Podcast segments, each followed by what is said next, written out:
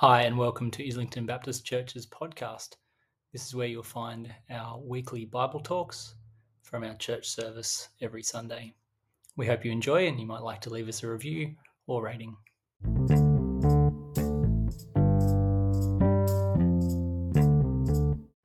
But today we're focusing on this passage, uh, particularly on those central words about the partnership of the gospel. And before we come to God's word, let's pray. Heavenly Father, we ask you now, Lord, that as we open up uh, your word, as your word speaks into our hearts, we pray for one more thing that you will change our hearts to be hearts like yours. We pray this in your name. Amen. Shirley and I have been married for over 30 years, and we've done many things in those uh, 30 plus years. Uh, we've uh, we actually have two children, and the last one's getting married on Saturday. You're listening, that's great. Um, so we, we have done some things uh, together. We do things on our own as well. And uh, that's been uh, exciting. Some of the work that we do at the college is one of the great things we do together. And one of the exciting stories was how we ended up ending up. I was a country pastor in, uh, in Wellington uh, New South Wales, in between Orange and Dubbo, and uh, a service not dissimilar to this one. There was a, uh, a visiting speaker from Myanmar, Burma, and uh, he, was, uh, he, he would come across some of our people who had visited the country. He got an invite, he came, and he spoke. And afterwards, as pastors often do, we were chatting. And uh, I just finished my master's program, and, and he was desperately short of teachers, he said, It would be a good idea for you to come. Uh, of course, I couldn't come and teach full time, but uh, I was able to go for a, a, few weeks. Shirley accompanied me on that uh, journey. Uh, some wise people said it'd be good to see what was going on for Gary over there. Um, but as all things, uh, you don't end up going on one of those trips without having a job to do. So, what happened was that uh, Shirley was uh, busily working around doing a little bit of uh, library work. That's her, that was her professional qualification, and fixing up his library. Uh, and then this conversation happened in, uh, in uh, what was his house, what was his office, what was everything. That was a small college. But he, um, there was this finer part of grammar that was eluding him. How do I communicate this? And it didn't help. It was a, an Indian text, an Indian language textbook, and uh, Shirley was not agreeing with all of the finer points. And so, as they were arguing about this, he finally said, "Well, why don't you teach it?" and that became her journey into mission, into going and uh, where we go. She teaches English. I teach Old Testament, and uh, it's the it's we've been doing that for well 20 years plus now. Uh, you see, God does better when He puts us together.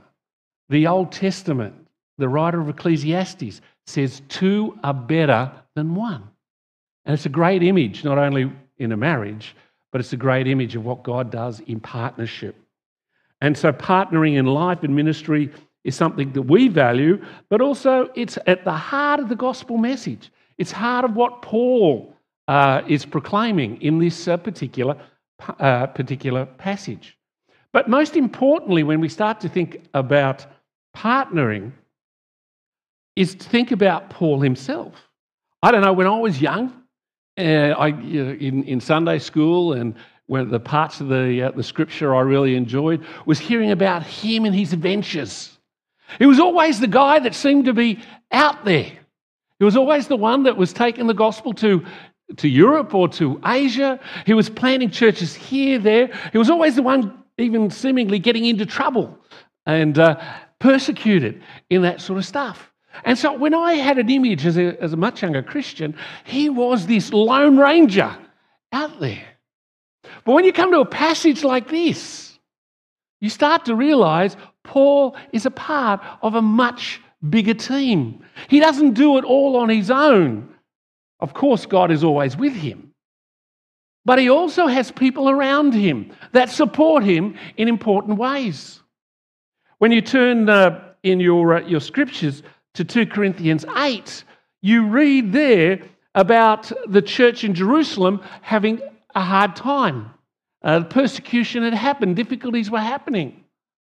And Paul was a part of this venture to encourage the churches that had received to give back to the central church, the, the church in Jerusalem, where the gospel emanated out from.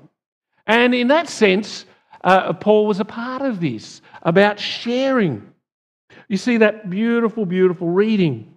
I thank my God every time I remember you. In all my prayers all, for all of you, I always pray with joy because of your partnership in the gospel from the first day until now. You see, Paul valued that partnership. If you turn in your, your Bible to 1 Timothy and 1 and 2, there you have the heartfelt relationship between Paul and a, a son in the faith. He valued Timothy, not just as a, as a helper, but a partner in that sense, in the ministry. This is, is, is, is the message this is the heart of the message. Not only does Paul value relationships in partnering, but also does God. He puts us together because indeed we can do more together when we partner together than we can just on our own. Uh, I've got 30 years of pastoral experience uh, here in Australia and now some in, in, in Malawi as well, of course. But uh, we worked in four different congregations over that time. And again, the congregations work best together when they're working together. That sense of partnering in the sense of the gospel. That's the heart of the church. Indeed, that's what the gospel is about as we share, as we work together. But when we think about the gospel message, we also need to understand what is at the heart of partnerships for us as Christians. In John chapter 13, 34 to 35, we read these words A new commandment I give you love one another as I have loved you, so that you must love one another. By this, everyone will know that you are my disciples, if you love one another. You see, there's many reasons, many motivations why people want to partner together. There's many uh, law firms in, in, Newcastle. Many of them uh, have partners that work in different aspects of law. And as they work together, their aim is not only to give a quality service, but it's also ultimately to make money out of it. Um, indeed, the, Australia is a small uh, nation. We are a large uh, landmass, a large island, uh, but in terms of the world, we're still very small. We need to rely on other partnerships for security in a global sense. And so, partnership is developed for mutual support and encouragement, to, to mutual defense. But for us as Christians, when we go with a gospel message, we partner out a sense of love. God loved us so much, He sent His one and only Son to die on the cross for your sins and for mine. You see, we don't come as arrogant people. We come out of, in that sense, of people with love, expressing God's love, showing God's love in practical ways. And that's at the heart of, of, the, the, of our partnership. I know uh, when we were in Wellington for, for 18 and a half years, uh, there was seldom a, a week where there was not a knock on the door. Someone was asking for something. Whether it was a beggar asking for, for food or one of the people in the community, whether it was uh, a, mission organisation or someone else asking us to get alongside of them, to partner with them and supply their needs. I know there is that great, uh, that great strain even in Malawi, when we were there for earlier in the year, we knew and heard about the financial pressures that so many Australians are under. I can assure you, Malawi people can uh, certainly uh, stand aside alongside of you with that. they feel that pressure too. But in that sense, there are as many pressures on you as a church. And so, when, as we come representing Baptist Mission Australia, we always want to say thank you for the support that you give, but also understand that, it, that what we do in Malawi is that expression of your love for the Malawian people, for our students, and for the nation. And so we say thank you. We also need to understand that the ultimate part of our goal, of our mission, the ultimate goal of our partnership comes out of words that Jesus said. In Matthew 28 18 to 20, we read there the commission, the great commission that Jesus spoke to his disciples. All authority in heaven and on earth has been given to me. Therefore, go and make disciples of all nations, baptizing them in the name of the Father and of the Son and of the Holy Spirit, and teaching them to obey everything I've commanded you. And surely I'm with you always to the very end of the age. You see, we are people that partner in this great commission. It was given by Jesus to his disciples, and it was given to his church, and it is given to this church and uh, indeed the worldwide church to continue that great commission of sharing God's love to this world. Uh, the college and the students in Malawi are a part of that great commission. Indeed, one of the intriguing stories of that great commission in Malawi is a, a gentleman by the name of uh, Dr. David Livingstone uh, went through that country over a couple of hundred years ago. And in that time, he went, and the people that helped him were two Malawian um, uh, helpers in that sense, amongst uh, so much of his journey. In fact, some missiologists would suggest they may have been the only two converts he actually had in uh, that first mission trip. But these are these tribal people that uh, had supported him actually came from a particular tribal group, and they were they're called the Yaos. Now, the Yaos uh, come from another religious background, uh, but um, but indeed they're at the heart of the story why Baptist Mission Australia uh, are there in Malawi today. Um, they are still a least reach people group, is one of the expressions we use. They, because of their religious background, they are not uh, uh, always very receptive to the gospel message. Um, some of the colleagues that when I went through Theo College with, they were some of the first missionaries that went uh, into that field and uh, to share the gospel. And uh, indeed, there's been this uh, great um, movement by God of not only of moving Australians' hearts to go, and now they're starting to see those first shoots, those, those shoots as people come to faith, and faith communities are starting to grow in, in Malawi. But they need trained pastors, they need people to go. And uh, indeed, there is a big story still uh, to, to, to continue. Um, the, the, it, it's, it's, it's a hard work, it's a tough work. Uh, but last year, we were fortunate enough to uh, to come across one of our students. Uh, we'll call him Philip. Philip was a um, had been through the college, and uh, he uh, he got a two year certificate course and went and was called to go as a church planter into the southern part of Malawi. That's Lake Malawi. That's uh, that's that's Philip, and uh, obviously he's baptizing. Uh, he's had some great some great success in the sense of growing a church, planting a church and growing a church and seeing people come to faith. The problem is the area that he works in and the community he's committed to, as we say, come from another religious background. And indeed, uh, in the current context, there are people coming from the Arabian Peninsula down uh, trying to help uh, the, them to maintain that faith. The problem is we have Christians and this other faith group uh, with struggles.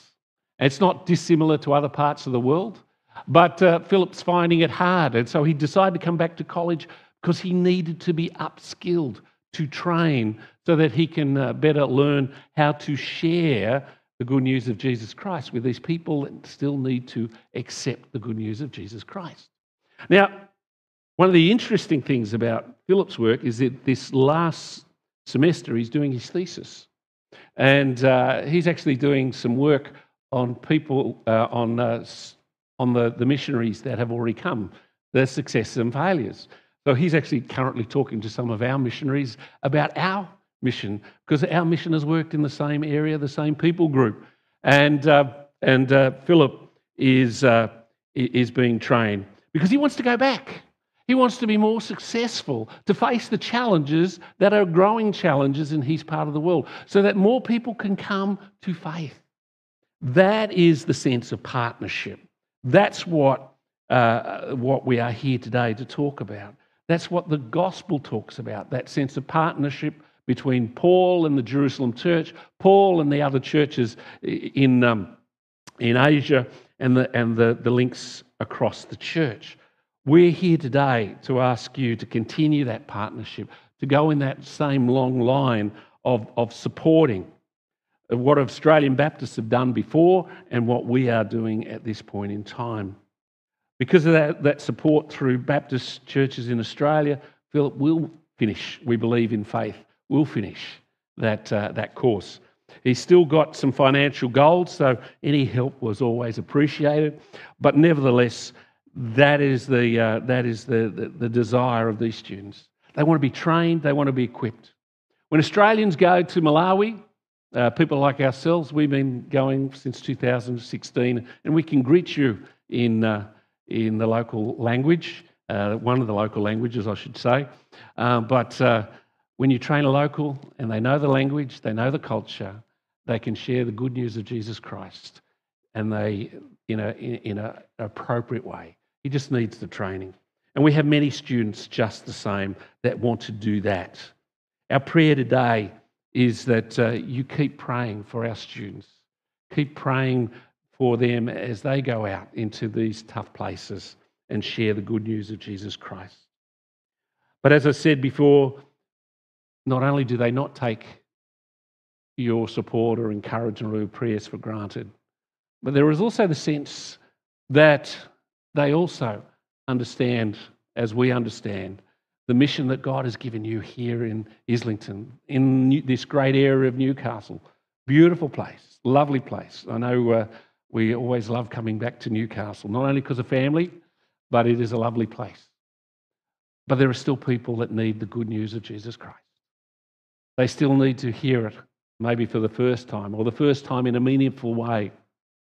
And so let us assure you that as we ask you to pray for our students, also be aware they'll be praying for you and we'll be praying for you. Because our experience in Australia is mission is not getting any easier, it's getting tougher. But we have a great message, we have a great commission. And uh, indeed, let us partner together to see that commission, that great commission, being fulfilled here in Newcastle. Let's pray.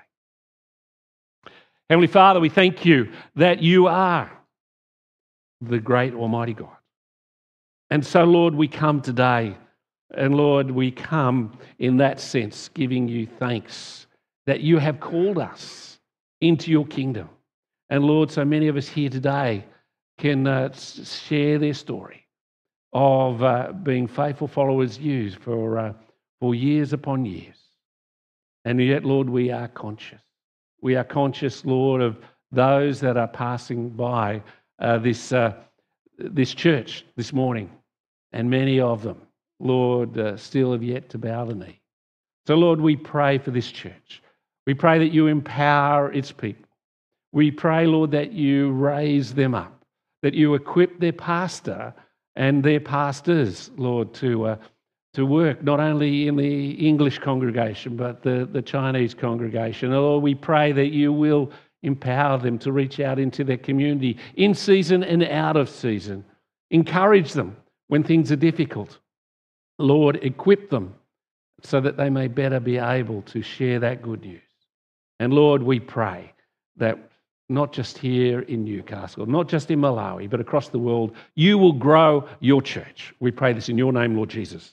Amen.